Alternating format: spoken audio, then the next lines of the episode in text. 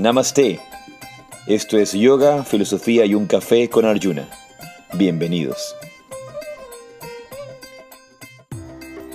Jai Si Radhe Radhe, Namaste. Yo soy Arjuna Das. Y yo soy Chintamani. Y esto es Yoga, Filosofía y un Café. Bienvenidas, bienvenidos. Muy contentos de estar aquí una vez más con ustedes en un capítulo más. Como saben, estamos en mañana de domingo desde Ecuador porque nos, nos, conectamos siempre todos los martes. Todos los martes tenemos el podcast en vivo. Y eso es algo interesante, no todo el mundo sabe no todo el mundo sabe que podemos, que pueden verlo en vivo. Hay mucha gente que nos escucha por Spotify en sus trabajos, vía el trabajo. De hecho, hace unos pocos días recibí un mensaje de un querido alumno en Nicaragua, Bernardo, que nos está acompañando esta mañana aquí y que decía que él, eh, dice maestro, siempre lo escucho, el mensaje que él ponía, ¿no? Lo, lo escucho en el camino cuando va eh, cuando voy al trabajo, etc. Y recuerdo que el Día Mundial del Yoga, yo contaba que una persona se me acercó y me contaba que él, como odontólogo, trabaja, en, ¿cómo te conté que trabajaba él? ¿Te lo presenté o no te lo presenté? Sí, sí. Él hacía... consultorio, sí. No, era odontólogo, pero trabajaba, hace esos... Eh, Profilaxis. Cuando, cuando hacen los, hacen los ah, dientes. Técnico, técnico, es técnico, de rehabilitación oral. Sí, y él hacía, él hace las prótesis de los dientes o como se le diga, sabrán que no estudié mucho odontología, pero no mucha. hacía, no has estudiado. Hacía, hacía, este, este, estos temas de los dientes y él me contaba que mientras él lo hacía, su esposa es odontóloga en cambio y él, y él le provee los materiales o lo que tenga que hacer. Pero mientras él hace ese trabajo, él escucha siempre yoga, filosofía y un café. Siempre está allí. Le quedan lindas las prótesis. Sí, seguramente, porque con toda la buena energía, la, la filosofía, la unión, el yoga que les entregamos, creo que van a salir buenos, eh, buenos materiales y buenos productos. Pero lo que me refería es que hoy es domingo y estamos en vivo en Zoom como lo hacemos todos los martes. Tú también me decías que habían personas que no saben. sí, sí, justamente el otro día alguien, alguien me decía, ay, pero yo no sabía, qué lindo, yo no sabía que, me podía unir por Zoom. Le digo, sí, o sea, si, si estás libre, si estás, y lo puedes hacer porque no necesariamente tienes que hablarnos, ¿no? Entonces, pues lo escuchas en vivo, pero, pero nos ves, participas, puedes escribir preguntas. Entonces me dijeron, uy, pásame el enlace, realmente no sabía cómo era. Y a veces nosotros lo ponemos en Instagram, ponemos el link, pero muchas personas no saben que es para unirse en vivo. Claro, uno puede unirse en vivo. Entonces estamos aquí, justamente lo hemos cambiado porque estamos en la formación de yoga que tenemos nosotros, la, lo que llamamos el Yoga Rajasya Transformation Training Program. Yoga Rajasya Transformation Training Program. Y justamente esta mañana nos acompaña una de nuestras queridas amigas, colegas, alumnas también de Yoga Rajasya, la em, extraordinaria instructora de yoga de Quito, Caridad Ponce, que es parte también del staff de trabajo de Yoga Rajasya. Ella es Advanced, Advanced eh, Yoga Rajasya Certified Teacher, ¿Qué título? nivel avanzado, con, con, un largo, largo estudio, práctica. Ha estado conmigo en la India, hemos caminado juntos, hemos hecho un montón de cosas juntas, ¿no? Y ahora está con nosotros acompañándonos aquí en este ashram hermoso. Como pueden ver, aquí está el altar. A los que no conocen y no han visto, tienen aquí ese Hanuman maravilloso. Eh, ese, ese, Hanuman mide, mide más de un, un poquito más de un metro, ¿o qué? ¿Verdad? Puede ser un poquito más de un metro. Y nuestro Shiva también es grande, el Shiva que tenemos acá, y acá están nuestros maestros, y aquí vemos a Krishna y a Radha. Y bueno, no podemos enseñarles todo en la pantalla, pero son eh, todas estas cosas hermosas que tenemos. Eh, y aprovechando que está Cari con nosotros y nos va a acompañar en todo el podcast, Cari, ¿qué tal tu experiencia de regreso? Una vez más, vienes normalmente dos, tres veces al año aquí a acompañarnos. Y bueno, contigo nos vemos todo el año porque yo voy a Quito a cada momento, ¿verdad? ¿Qué tal tu, experiencia de regresar al Radha Krishna Vatika Ashram para nuestra formación? Bueno, Gustavo, Claudia, siempre es para mí un placer estar aquí eh, y también acompañar y ver cómo va desarrollándose y creciendo este, esta comunidad principalmente y el proyecto del espacio, ¿no? que nos acoge, que nos recibe y me encanta cada vez que vengo ir eh, eh, presenciando los cambios, cada vez es un lugar más acogedor ¿Qué tal, qué tal los, las, las cutirs, las cabañas nuevas que tenemos para dormir? ¿Qué tal Claro, ahora ya tengo aquí mi propio departamento para quedarme, con, con cocina, con todo. Tienes todo, ¿no? Sí, está súper cómodo y, y maravilloso, maravilloso porque así la comunidad ya tiene su lugar para quedarse. Una, una cosa interesante, eh, Cari y, Chintamani, una cosa interesante que, que creo que po- podrías tú también, como profesora de yoga Rajasya, como formadora de esta formación, em, es el hecho de que nosotros no le llamamos a esta formación teacher training. Mm. Es, es uno de, los- de- de los contextos importantes e interesantes que nosotros, en los cuales hemos insistido en Yoga Rajasya. Nosotros no hacemos Yoga Teacher Training, po- eh, hacemos Yoga Rajasya Transformation Training Program. Le mantenemos las siglas, ¿no? TTP, Teacher Training Program, TTP, TTP, pero nosotros es Transformation Training Program. ¿Y cuál, cuál creerías tú, Cari, y, y invitarías a otros a saber esta diferencia de, de ser un Teacher Training a un Transformation Training Program? Bueno, básicamente que las personas quieren formarse a veces como profesores y no han hecho un proceso personal. Y esto de dar clases, de transmitir las enseñanzas, de ser un canal, va llegando, por supuesto, cuando uno está listo, pero realmente se necesita hacer un proceso eh, acompañado primero por un guía, un mentor, en este caso, como eres tú para nosotros, un maestro.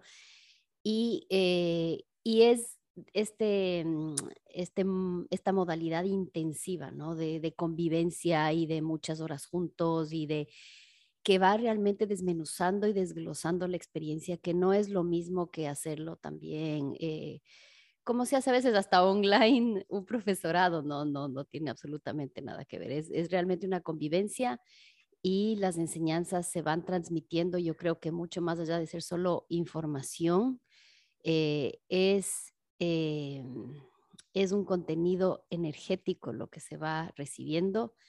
eh, y, y realmente, claro, las, las alumnas salen con la certeza, la claridad de que pueden compartir las enseñanzas, pero, mm, pero que es un proceso que es continuo y de muchos años y de mucho compromiso. Cari, ahí te paro y te digo, las alumnas y los alumnos. Yo sé por qué lo dices, porque más vienen mujeres. Sí. Porque Sí. ahora están solo mujeres. Sí, ahora en este Teacher Training están solo mujeres, es verdad. En este, transform en este Transformation Training Program están solo mujeres. Pero es impresionante como tú ves, y, y, y la mayoría pues son profesoras de yoga, la mayoría ya son profesoras de yoga. ¿verdad? Pero es impresionante ver cuando, cuando vienen y están practicando y la transformación que tienen en este proceso de, de entrenamiento. Llegan, por ejemplo, con un tipo de trikonasana, con un tipo de, de virabhadrasana, en el sentido postural, solamente postural.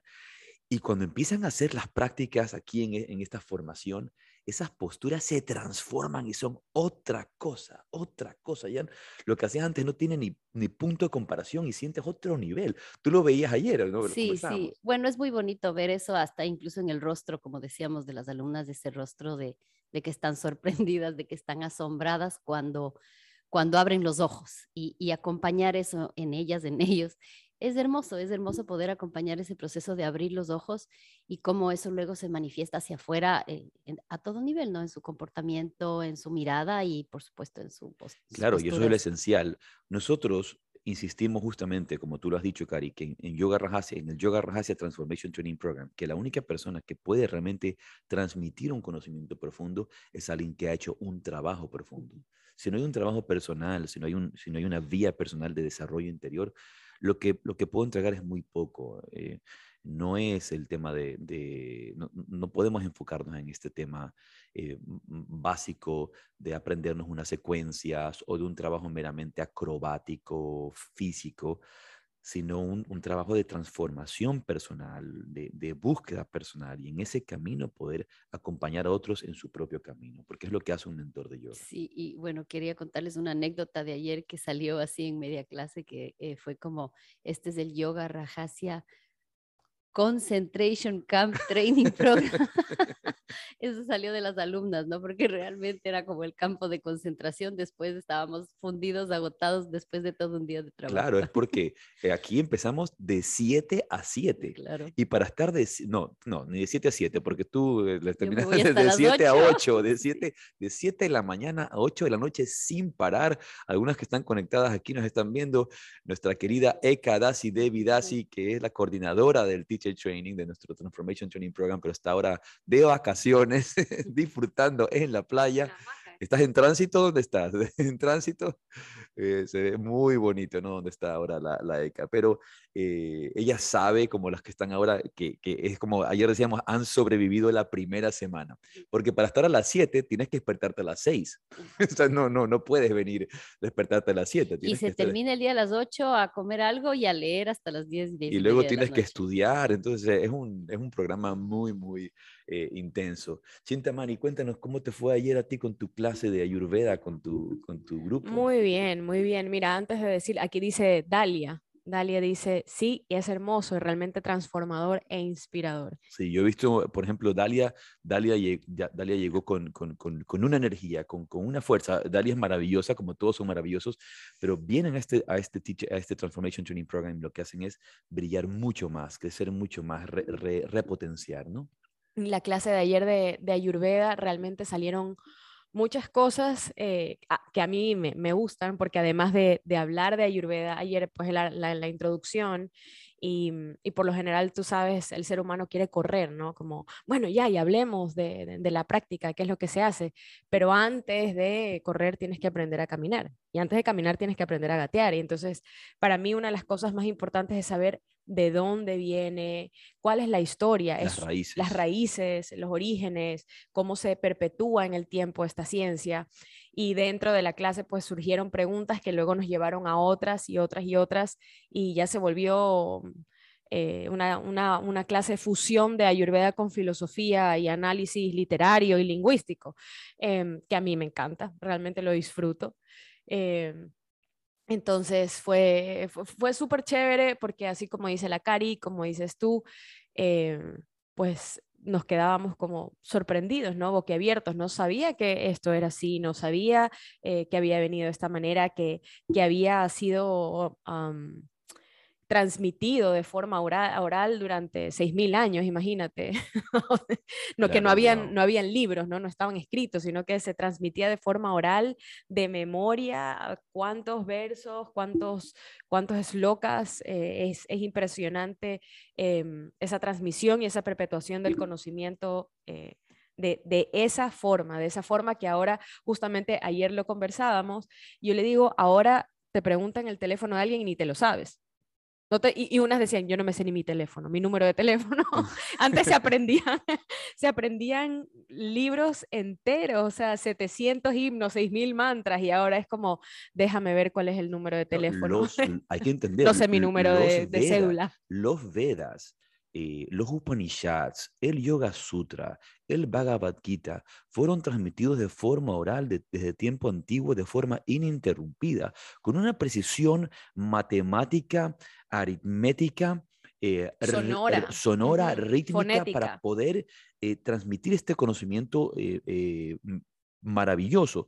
Hay una cosa que dice el profesor Edwin Bryant, Bryant, Bryant, como tú dices, Bryant, Edwin Bryant, de Estados Unidos, que es un gran académico del yoga, uno de los grandes, grandes académicos del yoga y también practicante del yoga. Él dice, eh, y yo estoy totalmente de acuerdo con él, que nosotros solemos pensar que el conocimiento que tenemos hoy día de poder leer libros, de tener la capacidad de leer libros, es algo importante. Es como que nos sentimos, ay, mira mi capacidad que tengo, soy tan inteligente que soy capaz de leer y puedo leer pero decía, la lectura fue desarrollada por los antiguos videntes como una herramienta de yoga para tontos, como una herramienta yógica para incapaces, porque todos somos unos incapaces y estamos incapacitados para podernos grabar todo ese conocimiento. Imagínate en antigüedad, Swami Veda Bharati, hace unas décadas, uno de, los grandes maestros y también de, nuestros grandes maestros eh, eh, a través de la tradición del Himalaya,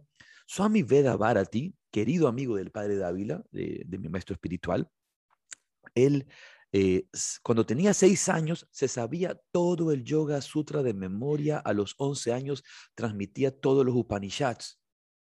¿Ibas a decir algo? Sí, sí, sí, que iba a decir que justamente ayer hablábamos de eso, de, de por ejemplo, Swami Veda, lo que tú acabas de decir, Imagínate para aprenderte eso. O sea, cuántas horas, cuántos años tuviste que estar con, en atención plena, escuchando, quieto, y aprendiendo. Y ahora nuestra atención es 15 segundos lo que dura nuestra vida de Instagram. Lo que dura el Instagram, lo que dura el TikTok. Entonces ahora la espiritualidad. Y paso, ¿no? Hago la scroll. espiritualidad de memes, la espiritualidad del TikTok, la espiritualidad de te quiero enseñar una meditación de tres minutos.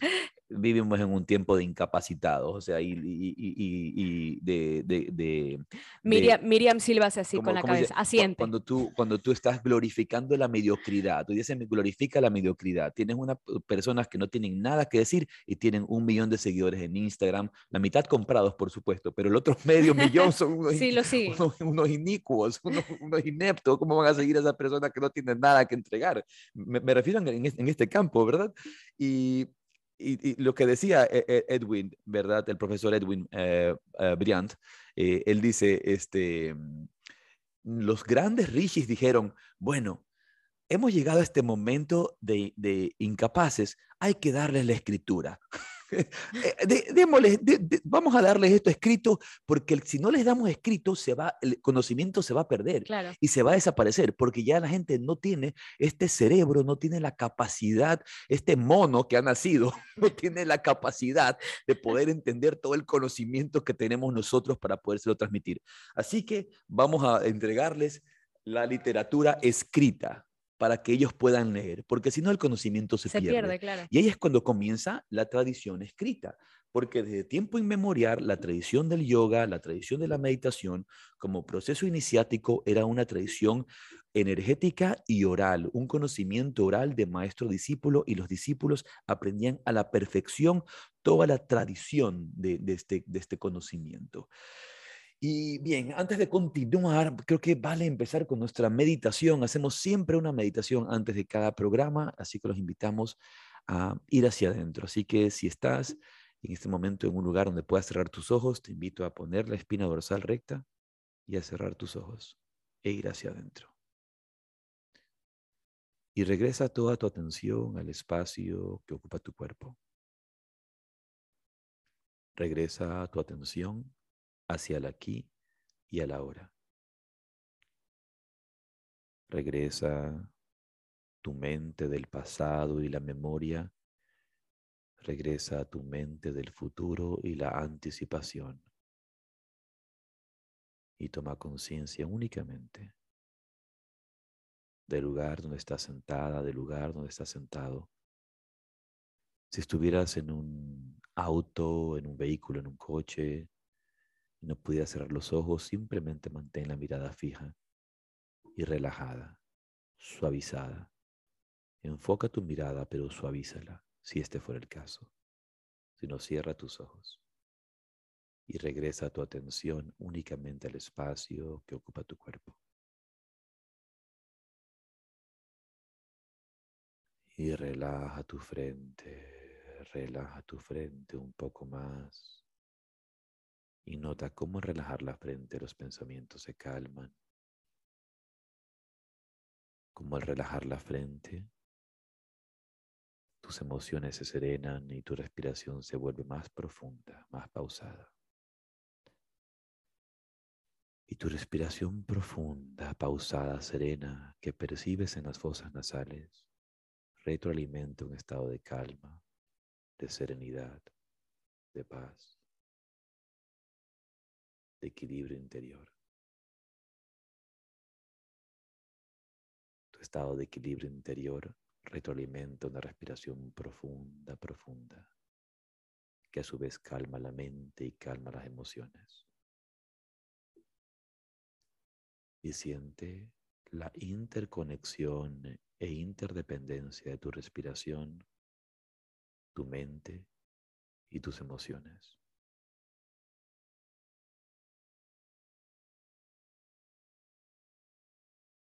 Interdependencia del cuerpo, la respiración y la mente.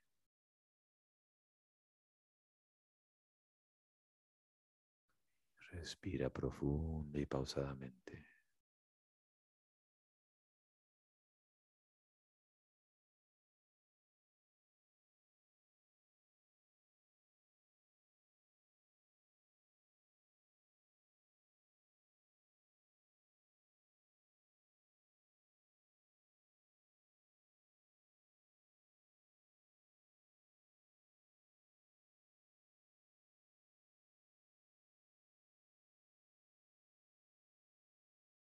Y desde ese espacio de calma, desde ese espacio de serenidad, junta las palmas frente a tu pecho, reverenciando a esa presencia que late en tu corazón, que es la presencia divina, la presencia de la vida.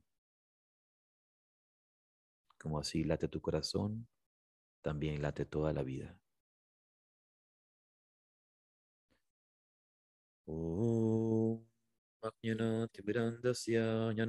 Salakaya tasmai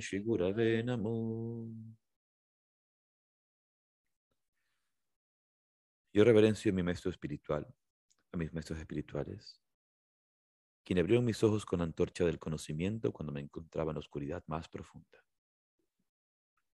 Y lentamente abre tus ojos. Muy bien, despacio. Y qué refrescante es darnos esos espacios de meditación, qué refrescante es tener esos espacios de silencio, de interiorización, ¿Tú cómo lo sientes, Chintamani? Me encanta, podría quedarme. Si no tuviéramos el podcast, me quedara con los ojos cerrados y allí, si no tuviera que hablar. Sí, qué, qué, qué, lindo que es. Y bueno, hemos tenido unos días muy interesantes porque en los últimos días hemos tenido algunas celebraciones, digamos, en el mundo del yoga, en el mundo de la espiritualidad oriental. Em, como el Krishna Janmastami, el Krishna Janmastami, y el día de ayer el nacimiento de Sheila Prabhupada, ¿no? que son, son eh, eventos importantes a nivel universal. De hecho, en, en, India son feriado, o sea, es libre. Bueno, por lo menos el eh, Krishna Janmastami o eh, Krishna Yayanti es, es feriado nacional, o sea, todo el mundo tiene vacaciones así de importante. Que, hay que entender primero, Krishna Janmastami en la India es como Navidad. Exacto. Estamos hablando de como Navidad. Así, en, Occidente, nosotros celebramos la Navidad de forma general porque es el nacimiento de Jesucristo y, el mundo católico es el, y el mundo cristiano es el que domina, por así decirlo, el, vamos a decir, la religiosidad y la política y esto obviamente es muy, eh, muy bueno a nivel comercial. A nivel comercial es excelente para las compañías tener estos feriados, tener estos, estos eventos, tener estos, estas situaciones, eh, estas celebraciones, es importante para el comercio.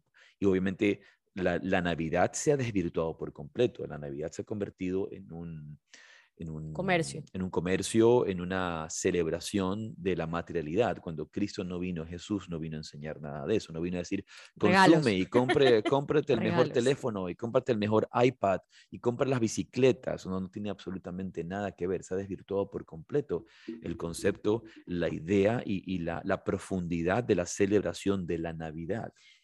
Sabes, eh, hablando de eso, haciendo un poco la, la analogía, eh, Krishna Yanmastami, pues sí hay, hay como, me, gusta, me gusta cómo es la celebración que creo que es la que deberíamos aplicar nosotros, si nosotros celebramos Navidad, el nacimiento de Jesucristo, ¿cómo lo hacen? Lo comienzan desde el día anterior, son, dos días, entonces el primer, el primer día se ayuna, todo el día, se ayuna todo, todo, todo el día hasta la noche pero sí se prepara comida, se prepara un banquete, se prepara una cena, pero no es para nosotros, no es para los que lo celebramos, es para Krishna. Los regalos son para él, que es como lo que yo a veces digo, ¿no? Es Navidad y todos estamos esperando regalos, pero en, realidad estamos celebrando el cumpleaños en de, Occidente y de Jesús. En, Sudamérica, el único. no el tuyo, por eso tú tienes el tuyo. El único que ayuna en Sudamérica es el pavo.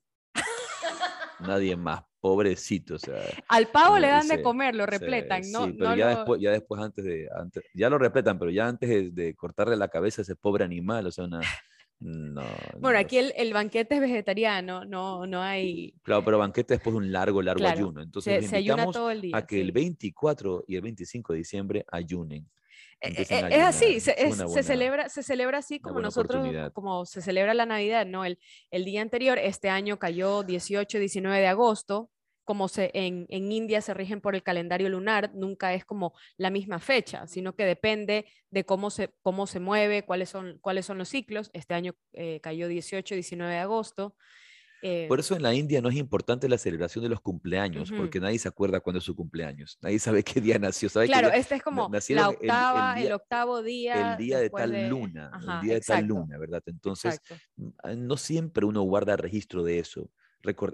la celebración de los cumpleaños en la India tiene mucho que ver con, con, la, con la invasión de los imperios anteriores. Eh, los británicos, antes, los británicos sobre todo, que instauran esas, esas celebraciones que son un poco más occidentales. Pero en la India no había la importancia de los cumpleaños. De hecho, la, India a nivel tradicional jamás ha guardado importancia de las fechas, no le ha dado mucha importancia a las fechas, a tal punto que no se conoce a ciencia cierta cuándo vivió Patanjali, cuándo vivió Shankaracharya, eh, cuándo vivieron estos grandes sabios de la antigüedad. Claro, hay como fechas aproximadas. Absolutamente, nunca se les ha dado les ha dado importancia y prioridad a las fechas, porque no hay tampoco no hay un sentimiento de apropiación, y eso es lo que conversábamos el día de ayer, ¿verdad? No hay, no hay una visión de apropiación.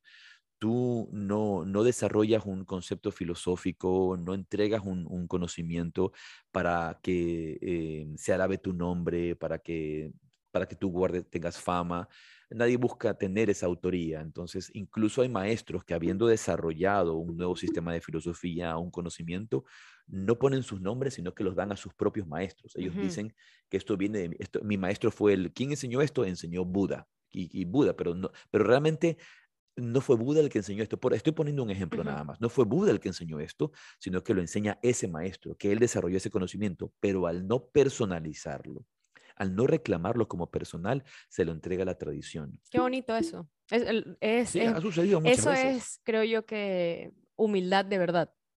Ahora justamente era lo que conversábamos ayer en la clase de Ayurveda, porque hablábamos de eso, ¿no? Que, que los textos no son anónimos o, o los firma Vyasa, por ejemplo, y Vyasa no era el nombre de nadie, sino simplemente era la profesión de escriba.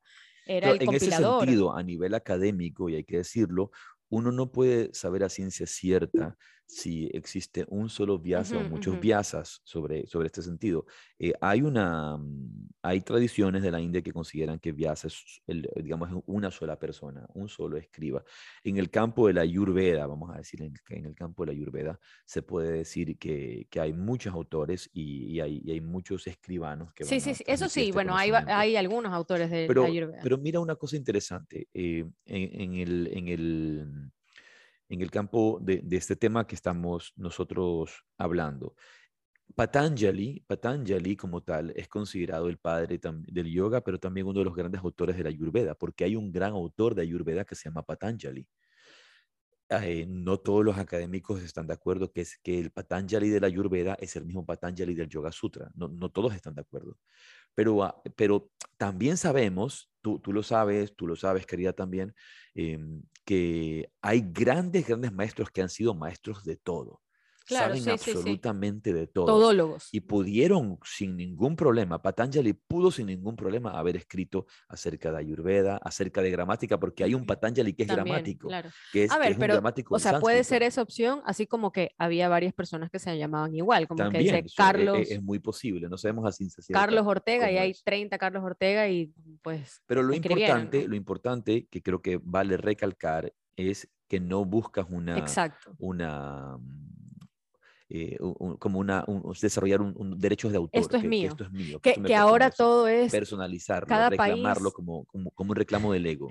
como Monsanto que patenta semillas que son de la tierra. ¿ya? Ese ya es como el, el extremo, ¿no? El extremo, ahora hay eh, copyright de todo.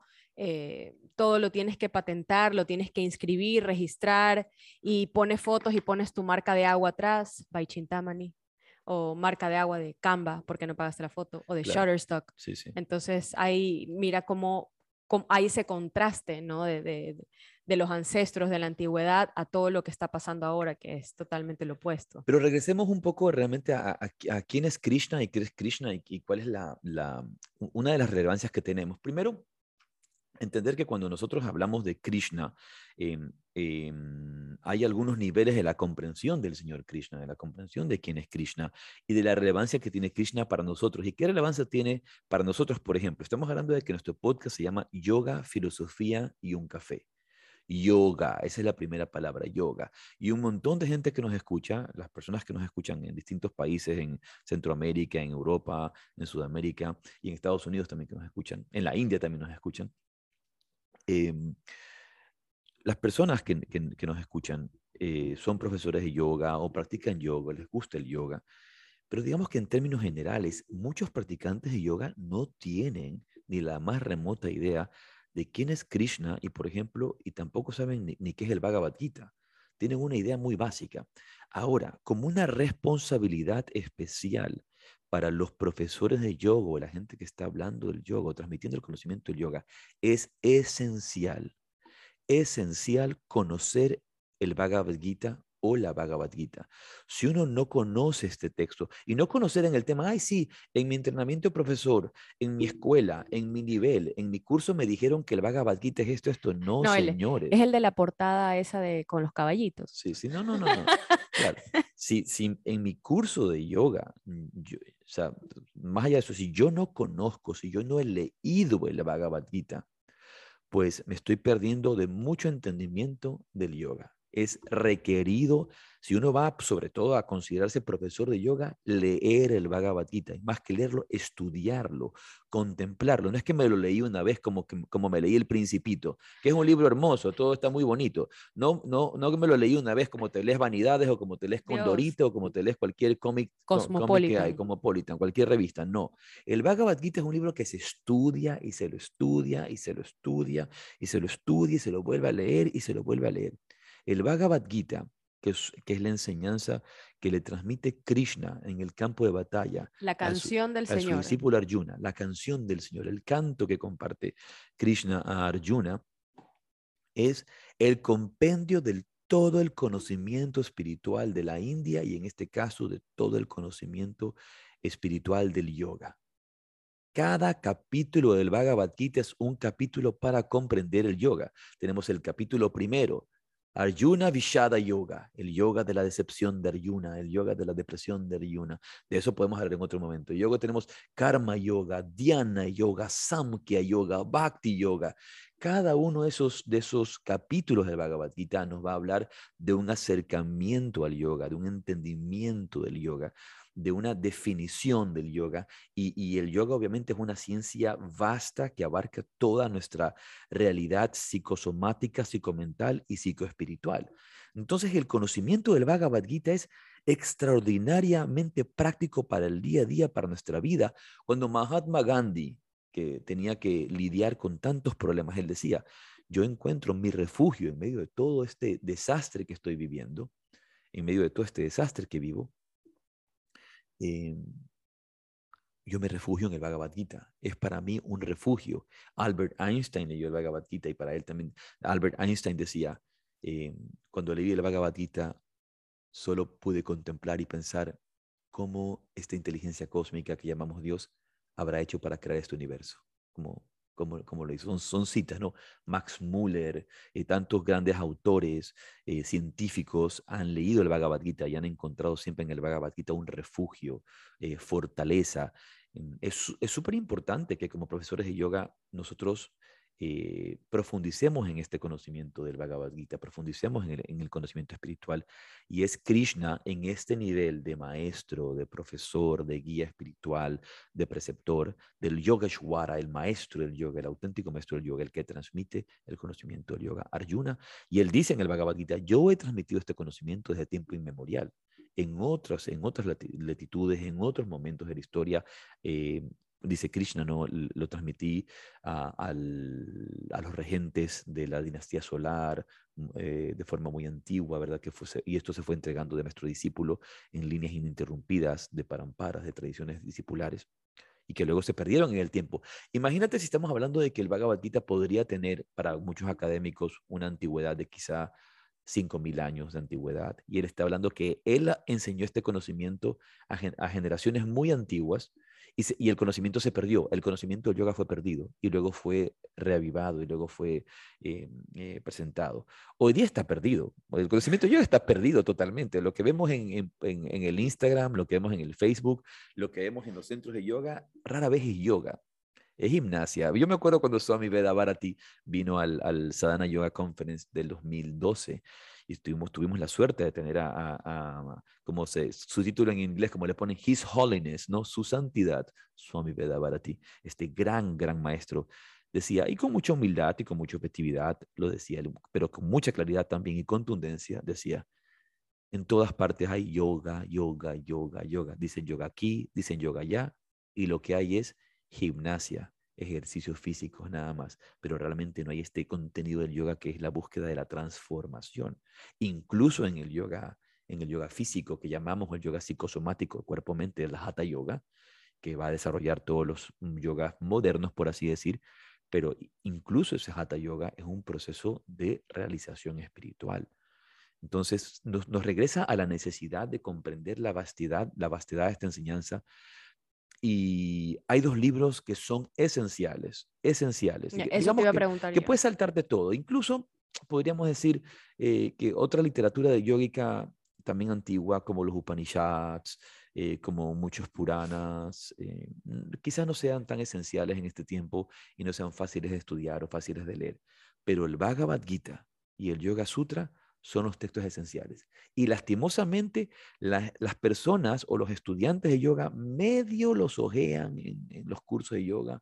En los cursos de yoga medio se mencionan y son pocos, hay que decirlo, son pocos los que profundizan en este estudio, los que realmente dicen quiero leer, quiero profundizar, quiero conocer. Entonces, por allí ya empezamos a ver la relevancia del Señor Krishna, la relevancia de Krishna dentro del conocimiento del yoga y lo que nosotros como practicantes de yoga eh, eh, debemos eh, valorar y, y, debemos sentir gratitud hacia, hacia, esto, hacia, estos maestros, hacia esta tradición y luego, por supuesto, hacia el Señor Krishna de este conocimiento que nos ha Yo creo que lo habíamos mencionado en, ya no sé si lo hemos mencionado en algún otro podcast o ha sido en alguno de los talleres que hemos hecho, pero pues si ya lo hemos hecho, lo, lo repetiré. Bueno, y, si no, y, si bueno, no, y si no, lo voy a decir por primera vez, que algo muy importante al leer y estudiar estos textos, que dependiendo del nivel en el que estamos, pues vamos a entender una cosa o no vamos a entender nada,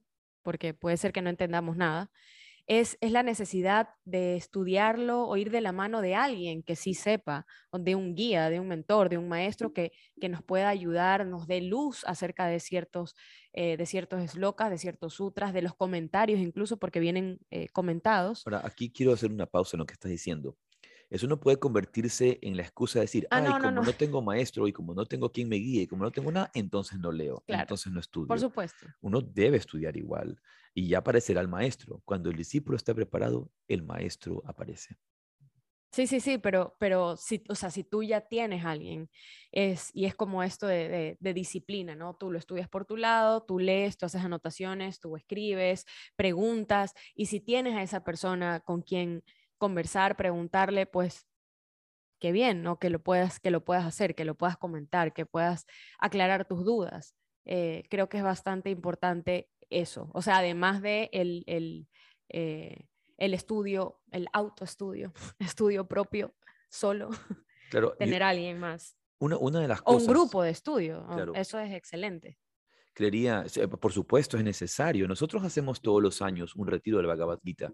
Carito, has tenido oportunidad. de Y del Yoga Sutra también. Y también del Yoga Sutra. Y es esencial. En Yoga Rajasya, nosotros, como parte del proceso de desarrollo de nuestros estudiantes, em, tenemos como requerido el retiro del Bhagavad Gita, el retiro del Yoga Sutra y el retiro del Vijnana Bhairava Tantra.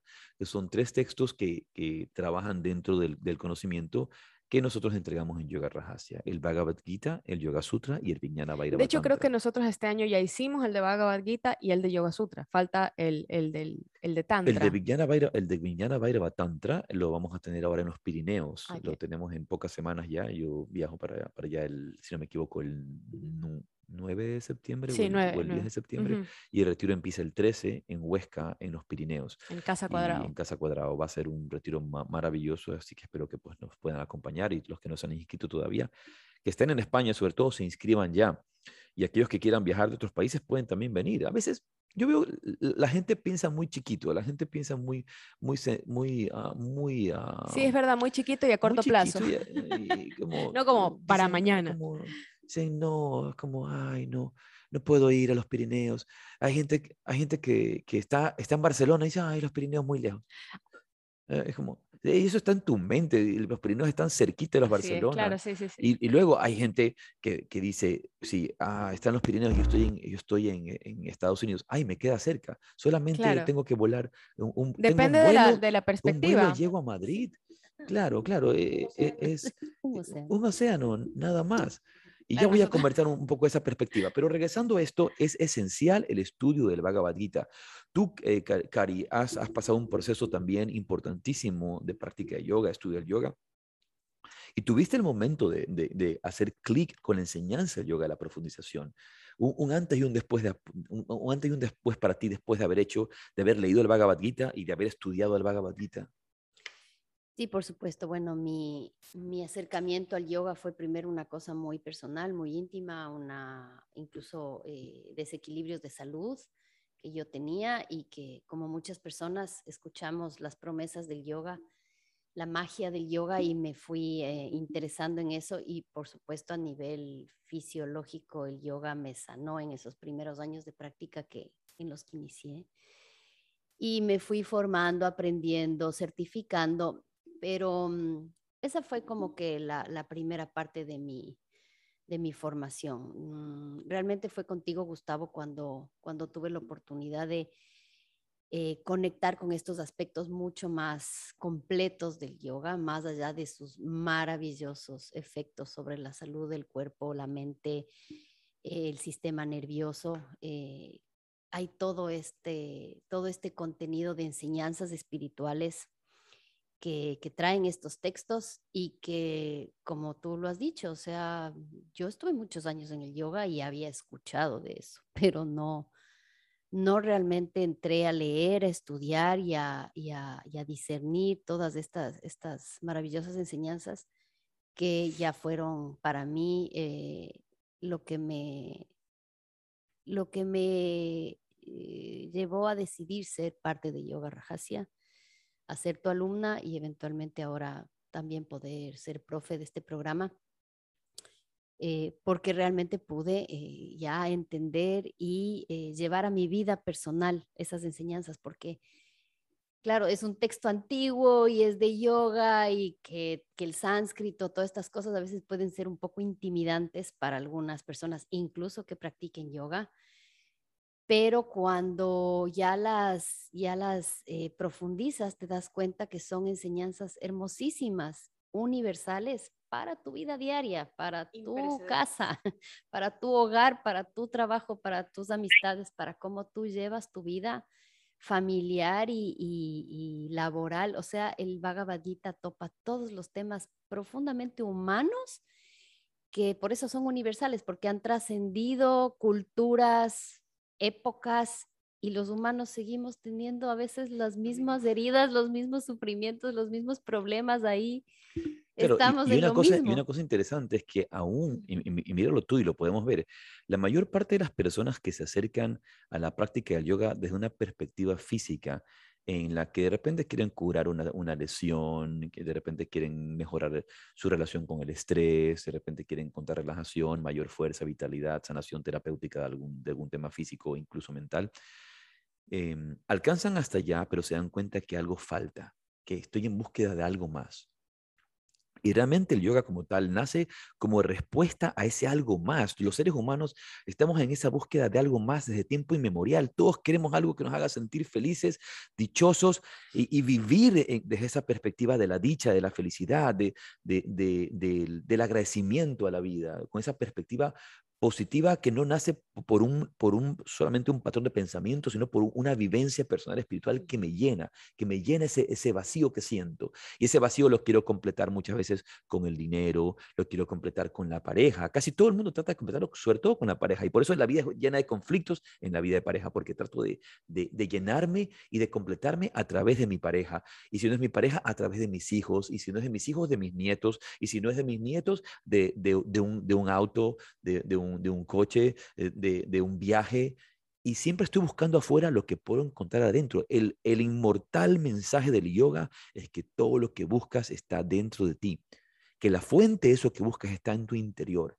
Y es justamente esa, esa, esa conexión con el para Atman, con, con, con, tu ser espiritual, con tu realidad espiritual, que es una manifestación de la conciencia divina suprema, de, de mm, como diciendo un poco las palabras del Bhagavad Gita, de esta versión del Bhagavad Gita, Purushotama, de la suprema personalidad de Dios, ¿no? de, ese, de, ese, de, ese, supremo ser que se manifiesta a través de este para Atman.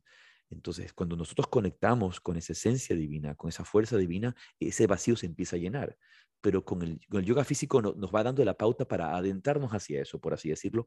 El yoga físico, eh, que no es solamente físico, su pauta real, y está definido en el Hatha Pradipika, está definido en el, en el Heranda Samhita, em, es la búsqueda de la liberación, es la búsqueda del, conocimiento interior, el desarrollo espiritual pero no todo el mundo ha sido iniciado en ese conocimiento esotérico a través del yoga psicosomático.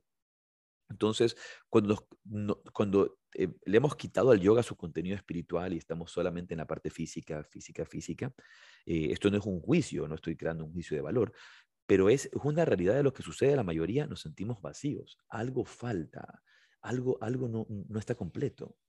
Y bueno, también un poco es a ratos ¿por qué la gente que a veces sí ha tenido en su cultura, en su familia, alguna religión que ha practicado o, el acercamiento espiritual ha venido a través de su cultura religiosa, también tiene ese vacío que de repente sí, sí tiene eh, la conexión con Dios desde ahí, pero igual llega un momento en que duda, y se cuestiona porque no, porque se da cuenta que es más un dogma, ¿no?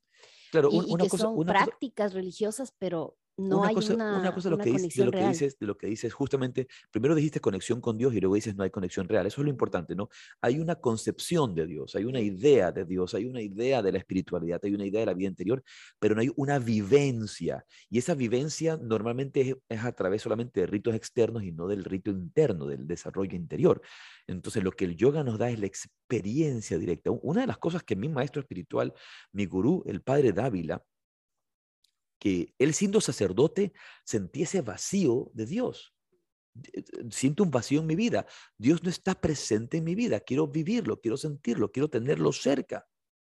Y solo lo percibe cuando es iniciado por el Pandit Bekpatishina en los métodos de meditación del yoga. ¿Y qué le enseña? Le enseña la parada de cabeza, Sarvangasana, Hatha Yoga, le enseña pranayama, la respiración alternada, Nadishodhanam pranayam, una serie de ejercicios de, de, cultivo interior, pero sobre todo la práctica de la meditación. Y a través de ese proceso interior de la práctica de la meditación, el Padre David empieza a tener una experiencia directa de Dios, como él, él lo dice, es mi nuevo nacimiento, es mi nuevo nacimiento.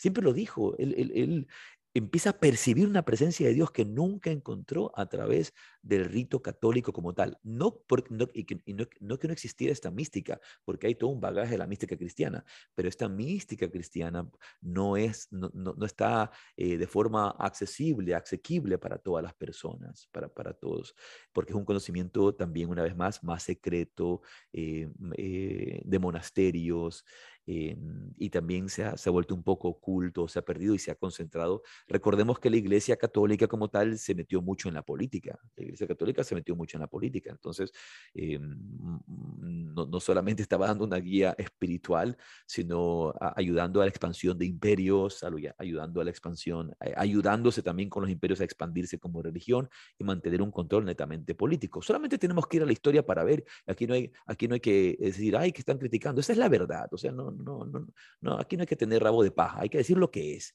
¿no? Entonces, la, iglesia por mucho tiempo ni siquiera se ocupó del desarrollo espiritual de las personas. Entonces, el, el, padre Dávila decía, a mí me habían enseñado a odiar, a, despreciar, el padre decía, me habían enseñado a odiar, a despreciar a la gente de otras religiones, a la gente del budismo, del hinduismo. Y no fue sino un maestro que vino de la India el que me enseñó con mayor autoridad que, que, que, los que me enseñaron a mí en el seminario como sacerdote. Y lo, te lo dice un sacerdote católico con mayor autoridad, con mayor autoridad. ¿Por qué? Porque este hombre conocía a Dios directamente. El pandín, el pandín no era un conocimiento de libros, era un conocimiento profundo, interno. Ahora regresemos a Krishna. Hay, hay otro nivel de Krishna, ¿no? Que es ese, ese nivel de la comprensión de que el, el Krishna es el advenimiento de, el, de, de, de, la divinidad a la tierra. Y eso está en el capítulo cuarto del Bhagavad Gita. En el capítulo cuarto del Bhagavad Gita, en el texto 7, en el esloka 7, dice, cuando quiera y, y, donde quiera que haya una declinación en la práctica religiosa o descendiente de barata y un aumento predominante de la irreligión, entonces yo mismo desciendo. otras traducciones dicen, cada vez que la irreligión está sobre la religión, cada vez que la injusticia está sobre la justicia, yo encarno de era en era para restablecer la virtud y la verdad. Son interpretaciones de este mismo texto, ¿verdad? Pero ¿cuál es la idea? Justamente en la India se habla del descenso de la divinidad cada cierto tiempo cuando se requiere en el mundo, se requiere una actualización del conocimiento, se está perdiendo el conocimiento espiritual y baja la divinidad, se acerca a la divinidad, encarna a Dios para eh, manifestar sus potencias y acercarnos de nuevo a esa vivencia interior.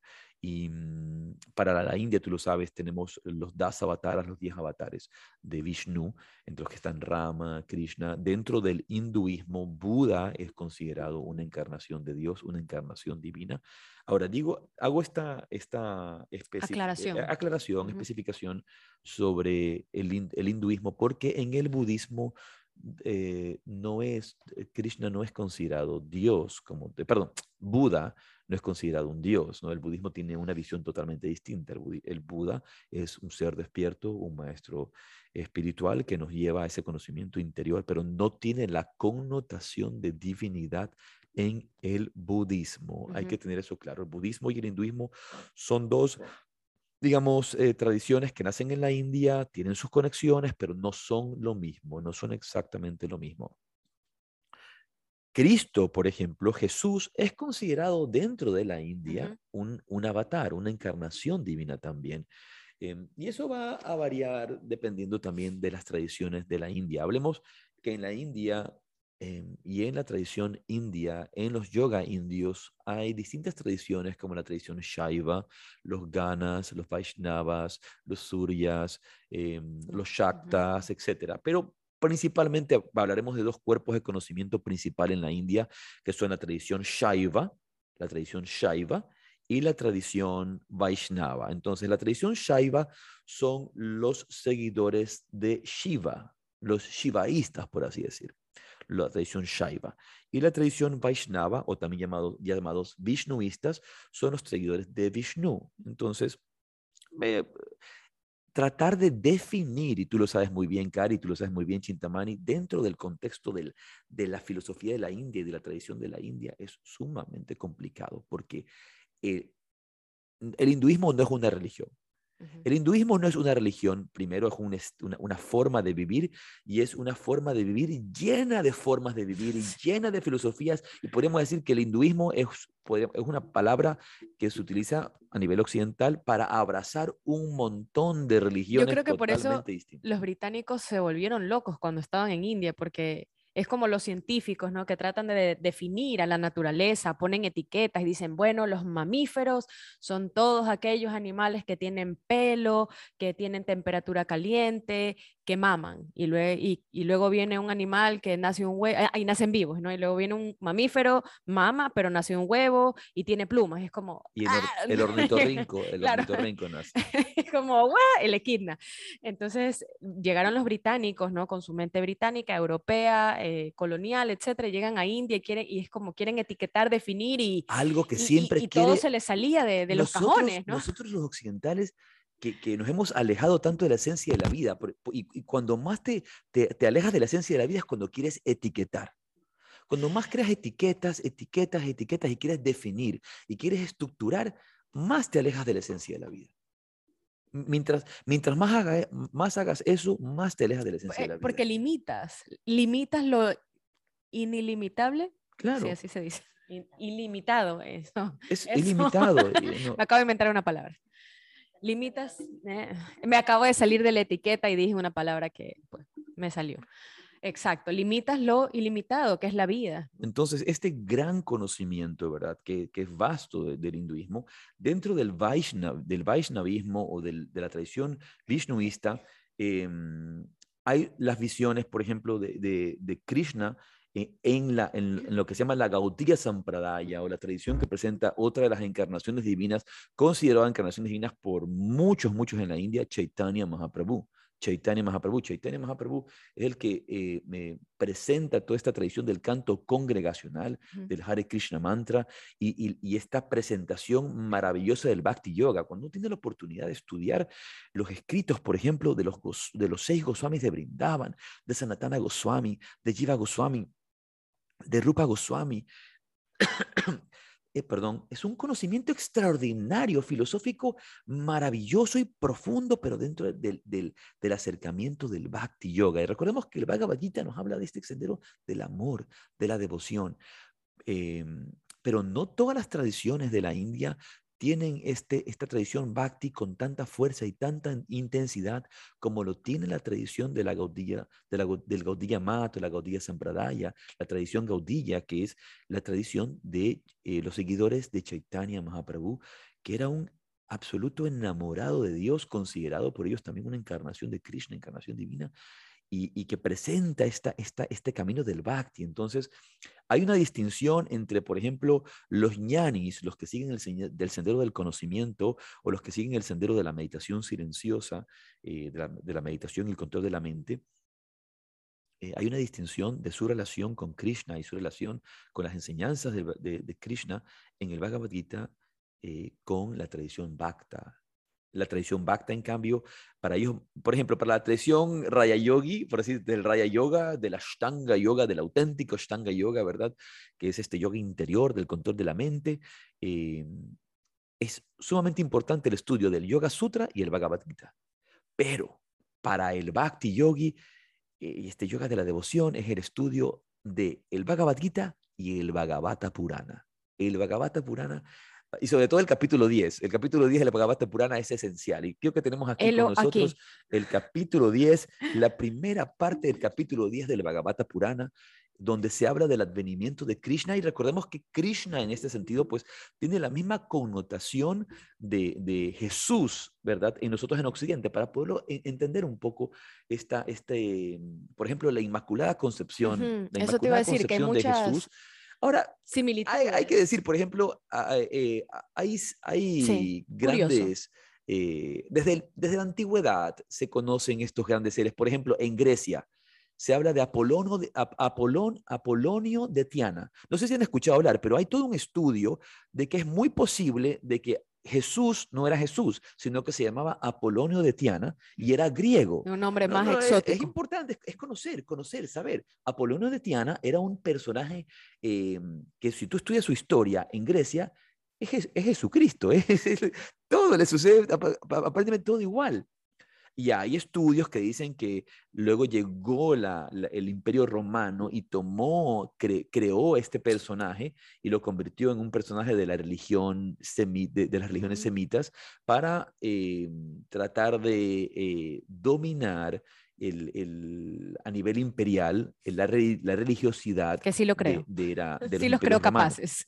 Pero no es que Jesús no existiera, sino que Apolonio de Tiana era Jesús y luego es eh, eh, transferido a la religiosidad eh, de base judía para influenciar al judaísmo. O sea, la persona existió. Y luego hay otros académicos que van a decir que ni Apolonio ni Jesús, sino Krishna. Y se han robado, han robado las historias de Krishna para... para es que ahí no había copyright. Pero lo interesante, lo interesante de esto es que a través de la historia todas las culturas nos hablan de estos seres especiales. Si tú ves la historia de Buda, Buda también. Tú, tú que has estado con Cari con nosotros en la India, has visto, por ejemplo, estos murales hermosos que hay en el templo de Sarnath, eh, allá en, a las afueras de Varanasi, en, en Sarnath donde Buda dio su mensaje, su primer mensaje, su primer discurso, y donde vamos a estar ahora en octubre. Ya, estamos, estamos pronto de regreso a la India, ya con un grupo estoy maravilloso. Emocionada. Em, estoy pensando en dar oportunidad a que alguien más venga a ese viaje, como, eh, porque ese cupo estaba cerrado, pero hay gente que me ha pedido, vamos a ver si alguien más eh, viene. Pero tenemos el viaje de abril que, que, está por venir. En, en, tal caso, regresando, no nos perdamos por las ramas, ¿no? Es verdad. es muy fácil perderse. Es muy fácil perderse con tantas cosas maravillosas de las cuales conversamos. Em, desde tiempo inmemorial se ha hablado de estos seres especiales, de estos avatares, de estos avataras, encarnaciones divinas que bajan a la tierra y, conectan con nosotros y nos entregan un mensaje especial, un mensaje particular. Por ejemplo, si tú le preguntas a, cualquier ufólogo, van a decir que son extraterrestres. Jesús es extraterrestre, Krishna es extraterrestre, Buda es extraterrestre. Entonces, dependiendo de dónde estés, te van a decir lo que ellos creen. a ver, a ver, si eran extraterrestres. O sea, no eran de esta tierra, así que extraterrestres con eso. eran, porque ninguno era, o sea, eran especiales y eran de otro planeta, de otro plano. Entonces, eh, la palabra extraterrestre les calza muy bien a todos, aplica. Sí, aplica. En tal caso, tú tienes que, hay todo este aspecto devocional y es la parte de la celebración espiritual en la India, cuando consideras realmente y te das cuenta que, y entiendes que Krishna es la personificación de la divinidad, Él es Dios encarnado, así como amamos tanto a Jesús, en la India Krishna es el descenso de la divinidad, en la tradición gaudilla es, es la manifestación misma, es la presentación misma del supremo absoluto que baja a la tierra, por eso se llama Purushottanam. Purushottanam significa la suprema personalidad de Dios porque la relación del bhakti es personal con Dios, es un Dios personal, no es un Dios luz al que no puedo amar, es un Dios al que puedo sentir, al que puedo amar, al que puedo tocar, con el cual puedo jugar, con el cual me puedo reír, el, cual, el cual me va a abrazar. Entonces, claro, una relación cercana y personal. Una relación cercana con Dios. Entonces, e, e, en el bhakti eso es esencial. Es muy difícil, aunque existe el nirguna bhakti, el nirguna bhakti, una devoción hacia ese Dios impersonal. Pero esa relación con, con lo que se llama lista devata, de, de, que es lo, la, la, forma divina preferencial que se encuentra en el bhakti, solamente en el bhakti y con mayor potencia en el bhakti de, la, de, de Gaudilla y en el bhakti Vaishnava es eh, se lo encontramos también, por ejemplo, en las religiones como la cristiandad, eh, hay esta relación especial de la cristiandad, se lo encuentra, pero solamente en el bhakti de la India donde tú puedes en el bhakti de, de la Gaudilla donde puedes encontrar esa, esa ese bhakti. Eh, Edwin Bryant. él dice, él dice, este es el, el extra extra large, este es el bhakti extra extra large, la Gaudilla es bhakti extra extra large, es, es muy superior a otros bhaktis. Claro, tomando como referencia nuestra o en, mi caso, que yo he vivido, por ejemplo, en, Quito, eh, estas, estos rituales que sacan al divino niño. Y yo veía esto desde niña, pero siempre eh, tenía como que una, una connotación de que eso era muy básico, ¿no? O sea que la gente sacaba al divino niño, le ponía un vestido, le, les, cambian de ropa a los bebés, Jesucitos, les cantan, les sacan a la procesión, les tiran flores. Claro, si yo cuando era niña, tú pensabas, si yo cuando era niña ya yo ya dejé de jugar con las muñecas. Ahora, ¿por qué sigue alguien jugando con muñecos? O sea, es como un poco, tú creces y piensas eso, ¿no? Yo lo veía en el pueblo, yo lo veía en el pueblo como una, una cosa profana demasiado básica. Una manifestación de la ignorancia. es lo que tú podrías Era como la gente muy básica hace estas cosas de sacar a un Jesús, una imagen de Jesús y cambiarle la ropa y, y yo lo veía así. O estas expresiones devocionales como la, la procesión a la Virgen del Quinche eran cosas para mí que yo vivía y, y eh, eh, lo, vivía en la calle, lo veía todos los días, pero se, sí, o sea, desde nuestra educación era como algo mal visto, era la devoción profana, ¿no? Y eso totalmente se transformó en mí cuando estuve en la India. cuéntame cuando estuviste en, en, Brindavan, en Brindavan, cuando fuimos a Brindavan. Sí, exacto. Parecido, parecido, pero, pero, hay, pero hay esa connotación yoga. pero, al, Sí, al, al, entrar a través del yoga y ya haber tenido la experiencia de la práctica del yoga, la meditación, o sea, ya, ya se abre otra, otra perspectiva de las cosas.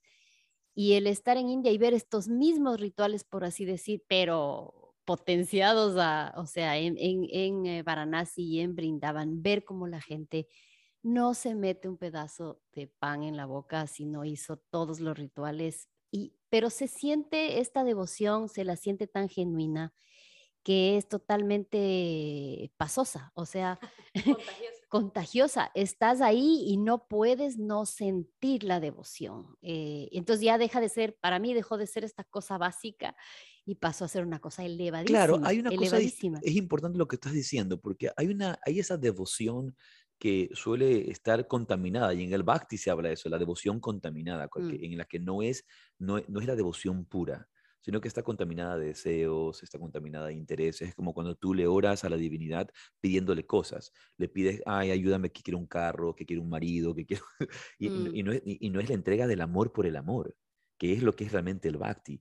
Y, y- y luego está el- e- ese aspecto que eh, simplemente ritualístico externo nada más que se suele hacer en- eh, a, nivel, a nivel del, de- digamos, de, seguir rituales solamente de afuera.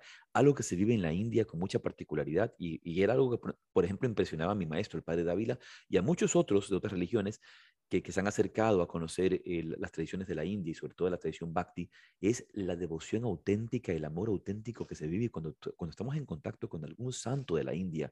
Y digo santo que está en contacto interior, viviendo su romance cósmico, como decía el gran maestro también, Yogananda, que era un gran Raya Yogi, pero al mismo tiempo un gran Bhakti Yogi. Est- e- esta, esa conexión tan especial que, que se siente, que tú puedes sentir su amor, te lo transmiten. Su- y, su- y ese amor que es apertura de realización divina, es un estado de realización divina. Y luego en el Bhakti estudiamos esos niveles de, de, de, de de, de devoción. Sí, sí, claramente. Y, y como tú dices, es algo, bueno, cuan- en el viaje a la India es algo con lo que uno se topa todos los días, en esta India profunda, en esta India mística, en, en- los, en- en personas que están viviendo esta devoción desde todo el día y que eh, viven por eso y para eso. Y todas las demás eh, rituales normales del mundo, como comer, dormir, ir a trabajar, todo, todo está eh, siempre dedicado como una ofrenda a lo más importante que, que es la divinidad y cómo se conectan todo el tiempo con pequeños rituales, a veces muy sencillos, a veces muy complicados, pero que todo el tiempo te, te regresan, te regresan, te regresan a, a qué es lo esencial, ¿no? Y, y ahí es donde conectamos con la devoción. Qué hermoso. Chintamani, léenos y compártenos un poco acerca de, de la introducción, porque no podemos leer todo el capítulo, es imposible, imposible. pero podemos hacer una breve eh, lectura de la introducción del Bhagavata Purana en, en el El Srimad canto Bhagavatam, 10. el canto 10. Sí, antes de leer lo que, lo que voy a leer, quiero hacer otro pequeño resumen para saber un poquito de lo que estamos hablando. Em, Krishna nació de Devaki y Vasudeva, que era una pareja que se casan. Devaki tiene un hermano que era rey, el rey Kansa. Em, y este rey era un rey muy egoísta y malvado y pues que cometía un montón de, de atrocidades y pecados. Y mm, Kansa, el, el día que se casa su hermana Devaki con, con su cuñado Vasudeva, él es el que los lleva en su carruaje, él es el, el chofer, es su auriga. Em, y mientras los estaba llevando, ah, después de haberse casado, después de su ritual, eh, es- escuchan una voz, una voz que venía del cielo, una voz eh, pues que no se, veí- no se veía, simplemente retumbó y dijo que por todas las atrocidades que él había cometido, todos los pecados que había cometido y lo malo que, que había sido, el octavo hijo de su hermana lo iba a venir a matar. Era una, una sentencia, su sentencia de muerte. Entonces Kansa pues amenaza a su hermana y se propone a matarle en ese instante mientras Yogananda, por ejemplo, compara, Yogananda compara esta, esta historia con la de Herodes, de Jesús y Herodes, ujú. ¿no? La- la- muy, muy Exacto. similar. Por eso digo que tiene bastantes similitudes todas estas, todas estas historias. Em, y bueno, ya, ya para terminar este, este pequeña, esta pequeña introducción a la introducción, eh, su cuñado Vasudeva lo convence a Kansa, este malvado rey, que en lugar de matar a su hermana, ¿no? a su esposa, la deje vivir y que él le entregaría con, pues, con mucha pena, pero resignación, a sus ocho hijos y que en lugar de matarla a ella, pues los matara a ellos. Y ahí es cuando viene es el capítulo 3 del canto 10 y solamente voy a leer el, el resumen, que es el capítulo del nacimiento del Señor Krishna. Y dice, en este capítulo se explica que la suprema personalidad de Dios, Krishna, Hari en su forma original se manifestó como Vishnu para que sus padres pudieran entender que su hijo era la suprema personalidad de Dios. Como tenían miedo de Kansa, cuando el Señor manifestó la forma de un niño corriente, le llevaron a Gokula, el hogar de Nanda Maharaja. La madre de Baki, que es completamente trascendental y no pertenece a este, a este mundo material, la suprema personalidad de Dios se manifestó con cuatro brazos como si hubiera nacido en su vientre. Al ver al Señor en aquella forma de Vishnu, Vasudeva quedó completamente maravillado. Él y Devaki, llenos de felicidad, ofrecieron mentalmente diez mil vacas como caridad a los brahmanas. Vasudeva ofreció entonces oraciones al Señor, dirigiéndose a él en calidad de persona suprema, para Brahman, la superalma, que está más allá de la dualidad y que externa e internamente es omnipresente. De ese modo, Vasudeva ofreció a la Suprema Personalidad de Dios oraciones llenas de significado. Después de su esposo, también Devaki ofreció oraciones explicando la naturaleza trascendental del Señor. Temerosa de Kansa, su hermano, y deseando que el Señor no fuese descubierto por los ateos y no devotos materialistas, oró al Señor para que retirase su forma trascendental de cuatro brazos y adoptase la forma de un niño corriente con dos brazos. El Señor recordó a Vasudeva y Devaki otras dos encarnaciones en las que había nacido como hijo suyo. Él, que ya se había manifestado como Prishnigarva y Vamanadeva, aparecía ahora por tercera vez como hijo de Devaki para satisfacer su deseo. El Señor decidió entonces salir de la residencia de Vasudeva y Devaki en la prisión de Kansa. En ese mismo instante, Yoga Maya nació como hija de Yashoda, que estaba en otro pueblo, en Gokula. Por disposición de Yoga Maya, Vasudeva pudo salir de la prisión y salvar al niño de las manos de Kansa. Cuando llevó a Krishna a la casa de Nanda Maharaja, Vasudeva vio que por disposición de Yoga Maya, Yashoda y todos los demás habitantes de la casa estaban profundamente dormidos. Vasudeva cambió a los bebés, dejando a Krishna en el regazo de Yashoda y llevándose a Yogamaya, que era la niña que había nacido de Yashoda. A continuación, Vasudeva regresó a la prisión, llevando a Yogamaya como hija suya. Después de acostar a Yogamaya en la cama de Devaki, se dispuso a permanecer en prisión igual que antes. En Gokula, Yashoda no podía recordar si su bebé había sido niño o niña. Esa es la introducción y el resumen de este capítulo. El resumen de la introducción de ese capítulo, solamente el nacimiento, ¿verdad? Y es un poco similar a la historia de Herodes, eh, del rey Herodes con Jesús, ¿verdad? Que eh, eh, hay este Día de los Inocentes, ¿verdad? Que matan a los, a los niños, porque como matan a los papás de, perdón, matan a los hijos de, de Devaki y, de Vasudeva para que no mataran a Kamsa, ¿verdad? Pero em, en la India tenemos que entender la connotación de Krishna es similar a la connotación que tenemos nosotros de Jesús. Y mm, por un lado está este, este aspecto tan devocional, profundo, de, adoración, de veneración, de, respeto a esta fuerza sublime que se manifiesta en Krishna y que es Krishna. Y por otro lado está el aspecto de la guía yógica, del, del maestro de yoga, de la enseñanza espiritual, de la sabiduría. Y por eso también en el Bhagavad Gita vamos a, vamos a entender que hay distintos senderos del yoga. Está obviamente el, el Karma Yoga, el Bhakti Yoga, el Jnana Yoga, el Raya Yoga.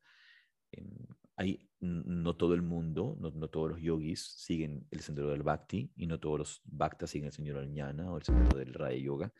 Em, los senderos se encuentran y luego tienen también sus propias particularidades pero siempre se van a respetar entre sí y entender sus, procesos, su, enseñanza. Ahora, el día de ayer también celebramos y recordamos el nacimiento de Sheila Prabhupada. Eh, como el podcast está por acabarse, no podemos hablar mucho ya, es más, nos hemos pasado un poco del tiempo. ha eh, estado demasiado... está muy interesante, muy bonito. Em, pero... Y como es domingo, sí, un poco más relajado. El, el, el, el, nacimiento de Sheila Prabhupada es es sumamente interesante y la, presencia de Shri Prabhupada en el mundo es sumamente interesante. Ahora, él es el que trae todo este conocimiento de, de, la gaudilla, del, yoga devocional, del canto del Mahamantra Hare Krishna. Eh, y yo les puedo recomendar que no dejen de ver la película, eh, ¿cómo se llama? Se me fue el nombre, Hare Krishna. Hare Krishna. The Mantra, The Movement and the Swami Who Brought It. El mantra el movimiento y el Swami que trajo este está conocimiento. En, en, en, Vimeo, está. Está en Vimeo, la puedes ver en español también, está en, vimeo.com, la puedes comprar. Sí, creo que se compra o alquila. La puedes alquilar, verla, la película es fascinante. Ver cómo Sheila Prabhupada llegó a los Estados Unidos creo que con el equivalente de 15 dólares o 10 dólares, 20, imagínate, llegar a Estados Unidos en los años 70 con 20 dólares en el bolsillo sin ni un centavo. ¿Y él tenía cuántos años? Y él tenía 70 años, ya con 70 años. Dice que al inicio cuando él llega se quería ir todos los días porque nadie escuchaba su mensaje, nadie, nadie le daba Imagínate el shock cultural un, también. Un mundo tan, tan mundano después de venir de Brindaban, dedicado a la vida espiritual, entregado a su meditación, eh, estudio espiritual, llegar acá, ¿no? Sin nada. Y de repente un día tocando en, en el Times Square, en, Times Square. o en el Central Park, está tocando, no, no recuerdo si fue en Central Park o Times Square, tocando los cárteros y cantando Hare Krishna, gente se le empezó a acercar, acercar, acercar y poco a poco se convirtió en un movimiento eh, eh, internacional y tenía invitaciones a todas partes del mundo, a, Rusia, a Nairobi, a, Inglaterra, y luego los Beatles lo querían también conocer, George Harrison se hace seguidor también de él, eh, en el sentido de, un amigo de, conciencia de Krishna, de, de George Harrison muy, muy conectado con la espiritualidad, y hace esa canción tan bonita que se llama My Sweet Lord. Todos, todos tienen que haber escuchado esa, esa canción, ¿verdad? My, My Sweet Lord. Y, y es, e, es, realmente una, una, una historia muy maravillosa.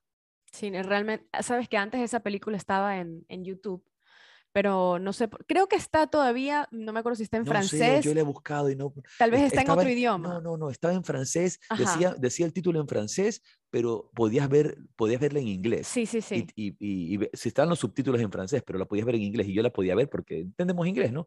Pero, pero ya no está. Sí, la, la, puedes Ahora está en hindi, la puedes ver en hindi si quieres. Puedes verla en hindi y hacer así. Eh, la quitaron, pero está en Vimeo. Sí, el otro día justamente la buscamos. Yo la tenía en Vimeo, pero lamentablemente yo la había comprado con una cuenta que yo ya no tengo de mi antiguo trabajo y pues la perdí, pero ya la voy a volver a, a comprar porque la, la, queremos ver, la queremos ver de hecho aquí en la formación eh, de Yoga Rajasia, la queremos ver, queremos compartirla.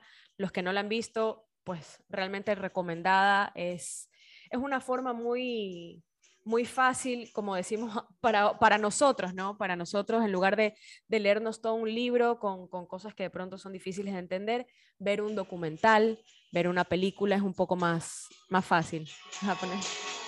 Incapaces. Nosotros los incapaces, exacto. La película es necesaria. Y e, es, es tan bonito cuando, cuando tú escuchas en la historia, ¿verdad? De, de, de los Beatles y escuchas en, en la historia de, del mundo la salida de, de, My Sweet Lord, ¿no? Y aquí la estamos poniendo de fondo antes de terminar. Y es tan bonito. A mí, cuando escuché My Sweet Lord, me tocaba el corazón. ¿no? ¿Está el qué? Están, están, están los bancos, pero está ahí el manto, el manto Hare Y se escucha bien, estoy escuchando bien la canción.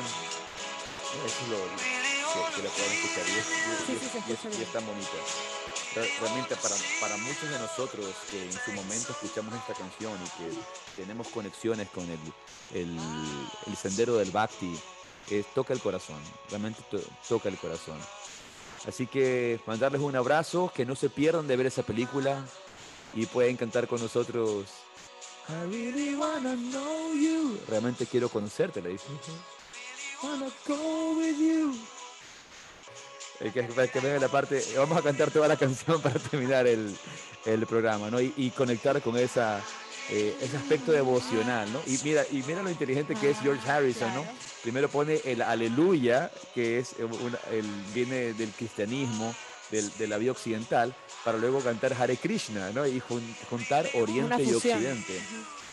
Dicen que cuando él cuando él este, hizo la canción, se la hizo como una ofrenda para Sila Prabhupada, ¿no? Entonces, que él, él, tengo algo para ustedes, les había dicho, y, y sale en el, en el, documental, ¿no? Cuando, luego de que George Harrison hace, George Harrison publica, o sea, eh, saca a la luz My Sweet Lord, se vuelve sumamente famoso el movimiento eh, Hare Krishna. Y eso ha aportado al crecimiento de la filosofía espiritual, el, crecimiento de la filosofía védica y el conocimiento del yoga en todas las latitudes. Y, y, y, y uno no puede, eh, no, no puedes ni creer cómo una sola canción fue capaz de hacer esto, ¿no? Realizar, realizar esto. Creo que es algo muy, muy, muy especial. ¿Tú qué dices, Cari Ponce? Sí, no se pierdan ese documental. Yo también lo vi y me transformó la, la concepción de lo que es, son los Hare Krishna, el movimiento y quién era él, el maestro. Me, me, Y lo me que es cautivó él. el, el entendimiento de lo que es el movimiento, el movimiento de, de, de- ahí está, escucha. Ahí está Hare Krishna, ¿no? El movimiento de, de Chaitanya Mahaprabhu. Entonces, mandarles un abrazo, saludos, Dandavat, reverencias, Jai Shri, Radhe, Radhe. Muchas gracias, feliz fin de vemos semana. el próximo domingo en vivo en Yoga, Filosofía y un Café. Rade, rade, gracias. Canten Hare Krishna y sean felices. Chant and be happy. Hari Bol. rade, rade.